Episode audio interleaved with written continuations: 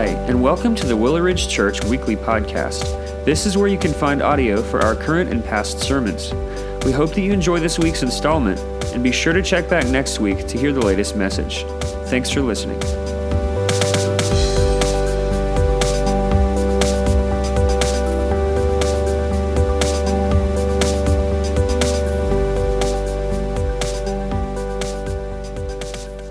Good morning.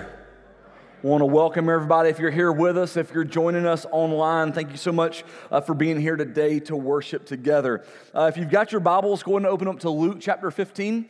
We're going to talk about the parable of the lost sheep. All right, so as you turn there or find your spot on your phone, I want to ask you guys a question, something for us all to, to engage in, respond in. How many of you, at any point in time, ever in your life, have lost something? Raise your hand.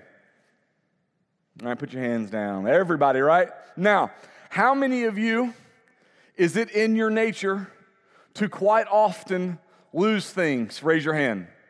That's me, right? Me and like all the kids. Thank y'all for that. Yeah, that's great. Right? So I struggle. I lose stuff all the time. I forget where I set things down. There are three things in my life that I commonly lose, and I probably most of you who struggle with losing things lose these three things as well. I lose my keys, I lose my wallet, and I lose my cell phone. I've always been this way. I've always been absent minded when it comes to setting things down, or maybe even a better uh, uh, uh, explaining myself is I don't put things back where they're supposed to go to begin with, okay? And so when Aaron and I got married, it was not uncommon for me to have to go somewhere and spend 20 minutes in a mad dash trying to locate in our little townhome that we had at the time where my wallet was. So, for the entirety of our marriage, my wife, in her graciousness, has been working on a system for me so I don't lose things as often. So, if you walk into our kitchen, there's a little place with some hooks, and that's where I'm supposed to hang my keys. When you go upstairs in my bedroom, on my bedside table, there's a little uh, like wooden bowl that her dad made for me, that that's where my wallet goes. And then beside that is the charger for my cell phone so that in if I do everything the way that I'm supposed to do it, I hang my keys up where they're supposed to go, I set my wallet where it's supposed to go, and set my phone where it's supposed to go. But guess what? I don't always do that, right? I still lose things. Even though there's the exact location of where it's supposed to go. Now, here's what I do quite often, all right? I, when I realize my keys are lost, I try to play it off in my house like I haven't lost anything. So, like open confession time this morning, I couldn't find my wallet. All right, and so I've just kind of I was gone downstairs. I was kind of moseying around. It's not where it's supposed to be, and just like like I'm just prayer walking the house, right? Just I'm not looking for anything. I'm just walking around. I'm prone to lose things. How many of you have ever lost something when you found it? Got really excited. All right. So when I was a, a youth pastor still at, at, our previous church, every youth pastor longs for the day where the senior pastor entrusts them with, with adult stuff, right? And so I was at that point in my career. Uh, the senior pastors of the churches I'd served at had yet to entrust me with something like that. And, and I get a, a call from our senior pastor, and he said, Hey, can you come up to my office? I would like to talk to you because my office was on the other side of our campus. And I said, Yeah, sure. So I come into his office, and he said, I'd like for you to lead a mission trip in about five or six months. I mean, that's fantastic. I've, I've led mission trips before. I said, Well, give me some of the details. What's this going to be? And he says, Well, we're sending a group of adults to Bolivia to work at a church uh, where, where there's a lot of families with, with, with kids with, with autism. And in the whole country of Bolivia, there were two uh, professionally trained uh, professionals that worked with kids of autism. And at our church at that time, we had eight professionally trained individuals. He said, So there's a church there, they're, they're really reaching families with, with kids with autism. And so we're going to go and, and send these adults. And, and all I need you to do, you don't have to teach, you don't have to do anything. I just need you to go with them so that you can get them there and you can get them back. No problem. I've done stuff like that before. So we have our meetings, we get everything lined up. Me and, a, and, this, and this team of, of men and women are going to head down to Bolivia to, to have this mission trip. And so the night before, I begin to pack. I've got all my clothes, I've got everything lined up, I've got my wallet, I've got my phone, I've got everything that I need. It's time to now go grab my passport. And so I go, and my passport's not here. Go the other place where my passport's supposed to be. It's not there either. For the next five hours, I turn our house upside down desperately because I need to find this passport. Because I'm afraid that my getting them there and getting them back is making sure that I drop them off at the airport. And I don't want to go to my senior pastor and say, Guess what? Your boy lost his passport. And then underneath a bunch of files in a file cabinet, several hours later, I find my passport. And the excitement that came from me was just something I'd never experienced before because now I'm not to get yelled at. I'm not to let anybody down. I've succeeded. I've found this passport. And all of you can relate to a similar circumstance. Whether if it's something small, like you, like you can't find your keys and so it causes you to be five minutes late for work, or whether it's that important document that you need for, for a closing on a house or something like that where, where panic begins to set in. We've all lost something and we've all experienced excitement when we find it. So Jesus is going to tell a parable. And the parable that he's going to share has profound theological implications of understanding the gospel and what Jesus came to do. But in that moment, as he shared it, everyone in the room just like everyone here can relate to it. And so let's look at Luke chapter 15, starting in verse 1. It says, Now the tax collectors and sinners were all drawing near to hear him. And the Pharisees and the scribes grumbled, saying, This man receives sinners and eats with them. So he told them this parable What man of you, having a hundred sheep, if he has lost one of them, does not leave the 99 in the open country and go after the one that is lost until he finds it. And when he has found it, he lays it on his shoulders, rejoicing. And when he comes home, he calls together his friends and his neighbors, saying to them, Rejoice with me, for I have found my sheep that was lost. Just so I tell you, there will be more joy in heaven over one sinner who repents than over 99 righteous persons who need no repentance. And so Jesus tells a story about something being lost, and then it's found. He tells a story that everyone could relate to. He tells a story that, that shows desperation and excitement he shares a story that brings forth from it celebration. Let's understand why Jesus is telling this story. And in order to, in the very beginning of the setting of what we find, we see the dynamic of the relationship between Jesus and sinners. You see, there's two types of people in the room. There's two types of people in the audience when Jesus tells this parable. The, the first group or the first types are the, are the Pharisees and the scribes. And it's important, there's, there's different things that we can talk about them. But it's important for us to know that they saw themselves as both religious and good. And who they are, they would have seen themselves as very religious, very ones being able to uphold the law, good in all they do. They would have seen themselves that their view of others and their sin was accurate and was justified. And at the very heart of their being, they would have thought that everything they've done, from their actions to their thoughts to their words, would be pleasing to God. It's important for us to know that this group of individuals thought that in and of themselves, as God looked down on them, He was perfectly pleased with who they are and of what they had done. But also in the room is a different set of people tax collectors and sinners. Some of the lowest of the low for the day.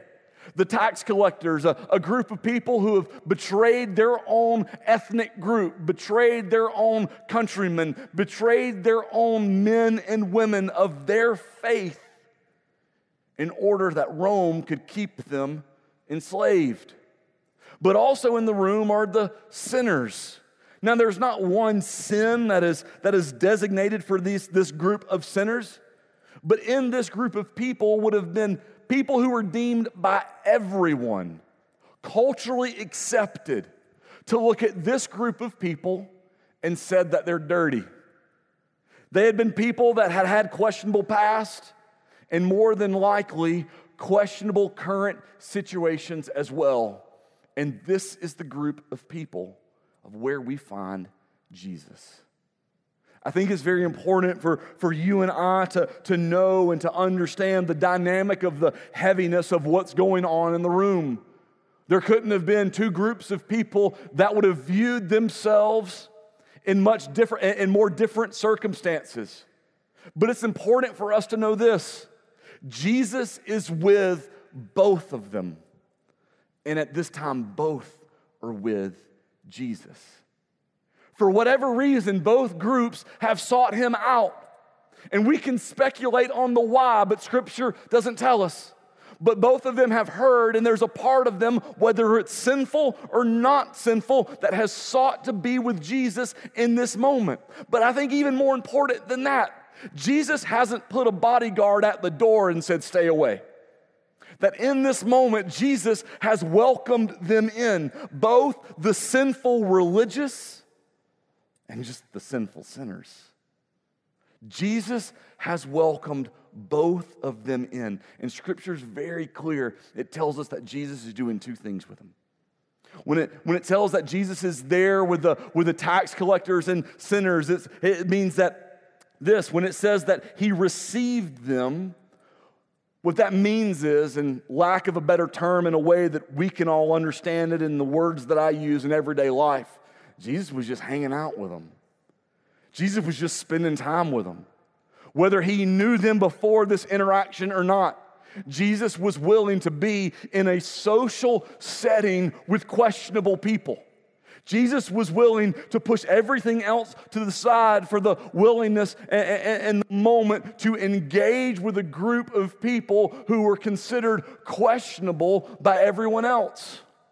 But not only is he doing that, but he's, he's eating with them.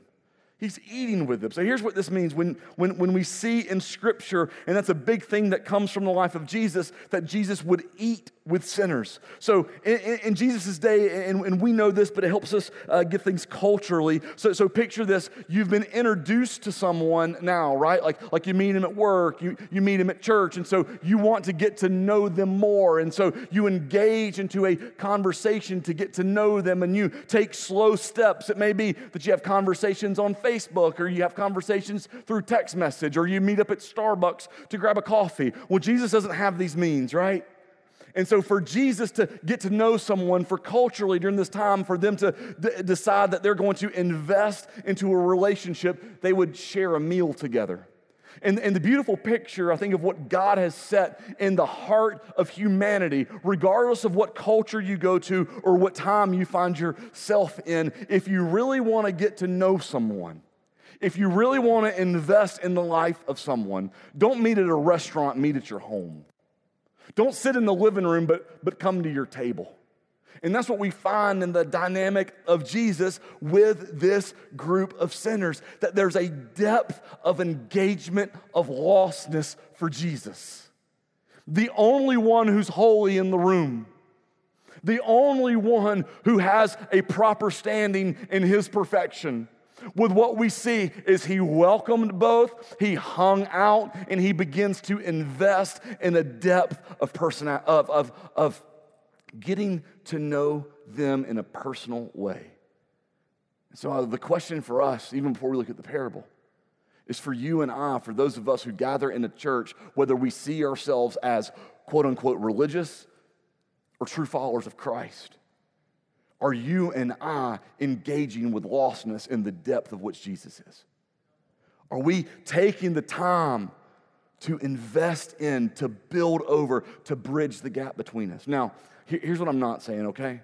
I'm not saying that we, we hand over our social security numbers to people. I'm not saying that we allow people who are making different decisions to, to raise our kids on our behalf or even seek out their advice for marriage or finances. But I am saying that if you and I are going to invest in lostness in the depth and in the way that Jesus does, that we have to evaluate and look at our life and compare it to the life of Christ as he models for us.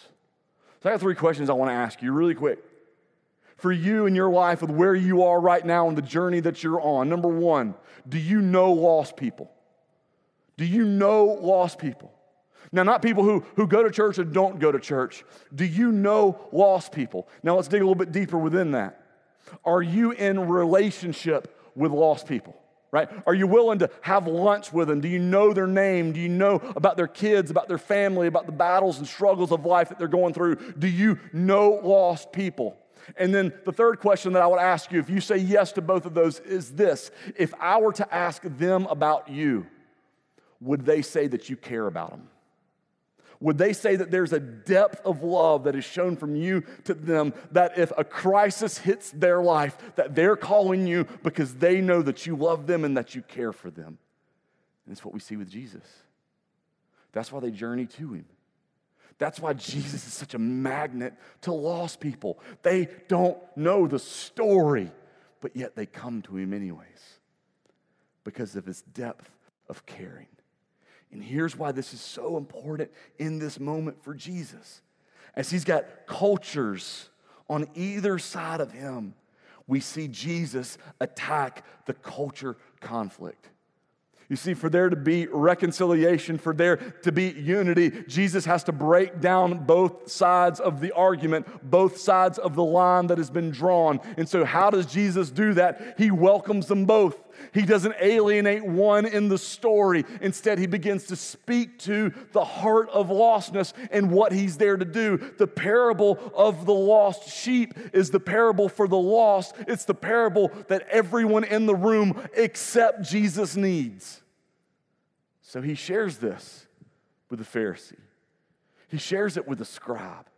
He shares it with the tax collector. Jesus shares it with the sinner.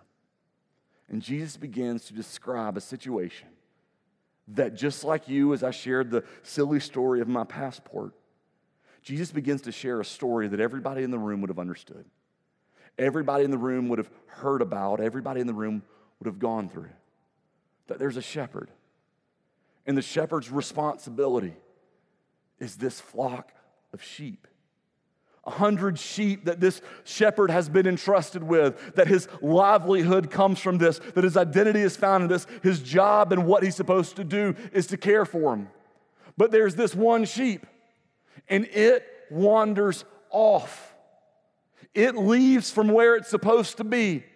It leaves from what it knows. It leaves from the care and the comfort and the love of the flock. It leaves from where it's been raised and it wanders off by itself.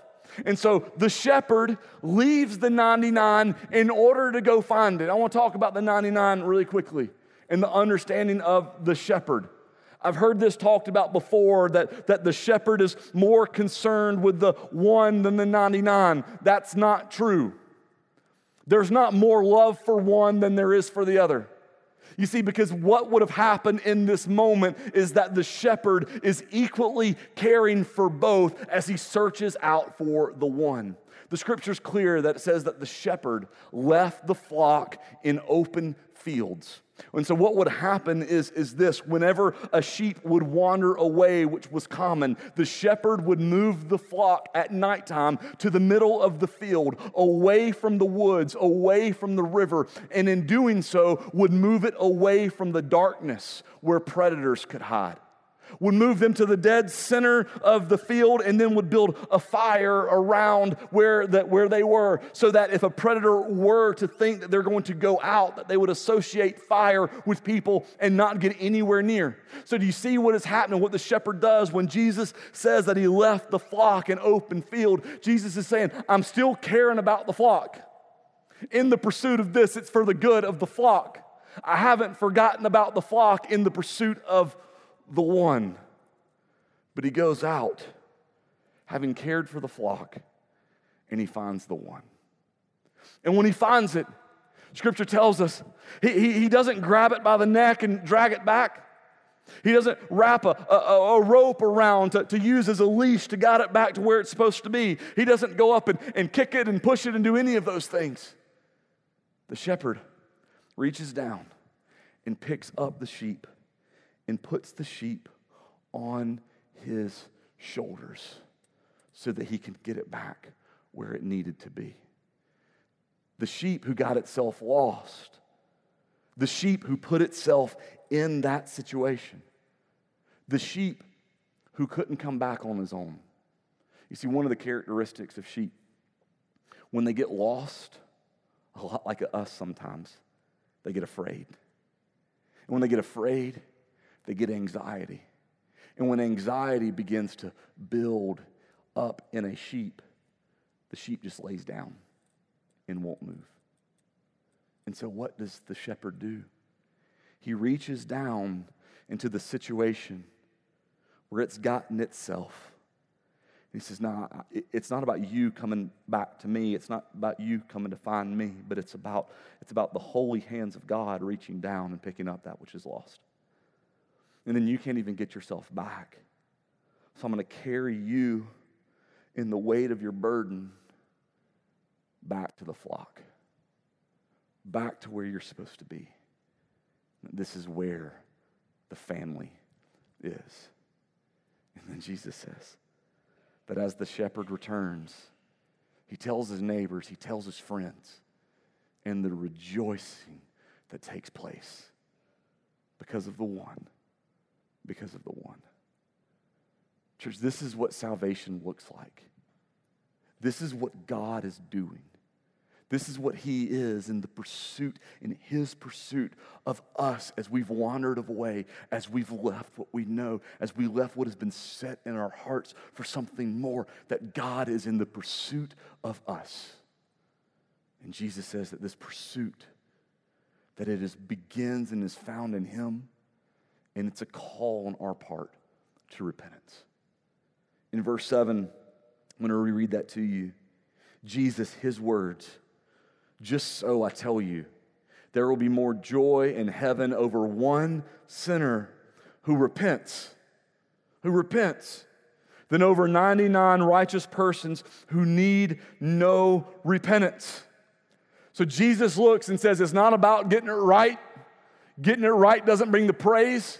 It's not about learning how to manage your sin. It's not about figuring out how to clean yourself up. It's not about all of the works that you can do. He says, if you want to hear the celebration of angels, if you want to know the celebration of God, if God's people want to know what to celebrate, it's not about a group of people sitting in a room thinking that they've got it all figured out. It's about when one who's broken says, I need you. It's the heart of repentance. It's the beginning of faith. It's the cry of the sinner. What we desperately need. So that begins with us, our brokenness, that you and I regardless of how many church services, how many mission trips, how many offerings we've given, how many works we've done, how many people we've shared the gospel with, that you and I recognize that at the core of what establishes the foundation of the relationship in our life is for you and I to recognize we are sinners who desperately, desperately need Him.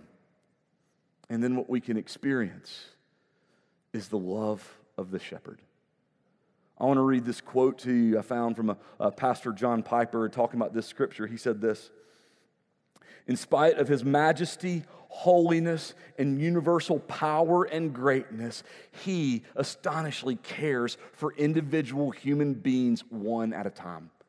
It blows my mind to think about this. Of all that God sees, of all that God knows, of all that God is doing, God in this very moment is not ignorant or unaware of you. Think about that. Of all that is going on with the world, as he upholds the universe and galaxies, as he manages governments and continues on in the movement of the church, God thinks of, knows of, sees, hears you at this very moment. And that cannot be taken away. There is 100 sheep one wanders away, and the shepherd immediately notices. The moment never gets too big for God. That God, in His fullness, sees all, knows all, pursues all, and it's what we understand in the love of the shepherd. And then we see what God's desiring. We see what he longs for the whole family worship. The shepherd comes back. The shepherd comes with the sheep on his shoulders. And now the party begins. Now the celebration happens because of what the shepherd has done. We're not celebrating the fact that a sheep got lost, but we're celebrating the fact that the shepherd found the sheep. Jesus talks, speaks in John 4, verse 23. He's talking about faith. He's talking about worship that'll please God, the worship that God longs for. And he says this, but the hour is coming and is now here when the true worshipers will worship the Father in spirit and truth, for the Father is seeking such people to worship him. The heart of what we are to be the heart of what he is calling us to. What does true worship look like? It looks like this people, as God seeks them, who are worshiping him in the spirit and truth of understanding of what he's done for them. Would you pray with me? God, we come to you this morning with a beautiful picture of what you've painted for us today. One sheep. One sheep matters enough to the shepherd for him to go. Not to leave the sheep in its own circumstances, to find its way back but for the love and the pursuit of the shepherd. God, I thank you so much that for so many of us in this room, watching online, it's the love that we've experienced. When we were desperate and we were lost in our sins and our trespasses. But you and your faithfulness, you and your righteousness, you and your holiness. Pursued the hearts of sinful people. With every head bowed and every eye closed, for those of us who have experienced this love, put yourself in that room for a moment. What is your heart for lostness? What does it look like? Is it invested into a relationship? Is it invested into care? Is it invested in love? To lead them to their Savior who desperately seeks them. But I want to ask you another question.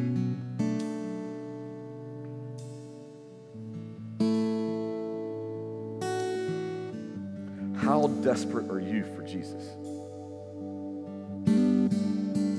I'm not talking about that you've done religious things. I'm talking about a level of, of, of brokenness in your heart, true repentance before Him, of not a 10 step plan about how to fix yourself or, or figure this out, but, but a genuine, desperate cry for brokenness because of the sin that's in your life. Whether you're the Pharisee or the sinner, the scribe or the tax collector, a desperate cry of repentance before Him. God, I pray this morning for the hearts of the individuals who are gathered here with us, who are online, for the hearts of our neighbors, of our friends, of our family, of our loved ones. Lord, as pray that you would bring them back to you. Lord, that they would respond to your kindness and love with brokenness and repentance, and that in that moment is where the celebration begins. In that moment is where life happens. In that moment is where people move from dark to life. In that moment is where people move from, from death to eternal joy with you.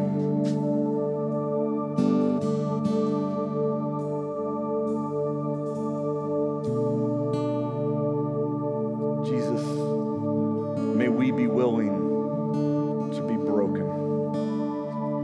May we be willing to be vulnerable. It's in your name we pray. Amen. In just a moment, we're going to stand. We're going to respond in worship. We just talked about the heart of worship that God longs for. A heart that's desperate for repentance, that's desperate for lostness a heart that worships and sings and responds not out of comfort or ability to sing, but because of a redeemed life before Him. If you've been saved, whether you're sitting on your couch at home or you're gathered in here, worship Him like it matters.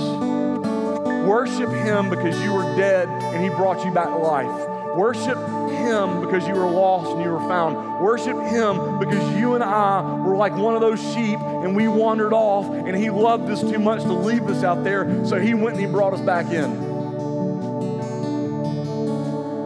Then there's something else. If you're here in the auditorium with us today, I'm going to be back out in the hallway, all right? And if you want to come talk to somebody about repentance, Let's don't talk about how to fix everything. If you just want to get to the to the heart of it, of a salvation conversation about Jesus Christ, it begins with repentance. We're not going to talk about how to fix all the problems, but we're going to talk about brokenness. We're going to pray and cry out to God for that. I want to encourage you to come talk to me. If you're at home and you're, you're watching this right now, here's what I want you to do. I want you to get, get online, send us an email, like send us the text message that, that Pastor Dave has put through for us. We want to have a conversation with you. We don't want the moment of the delay of, of you being at home and the internet to stop this. Because salvation and eternity hangs in this. God desperately, desperately loves you.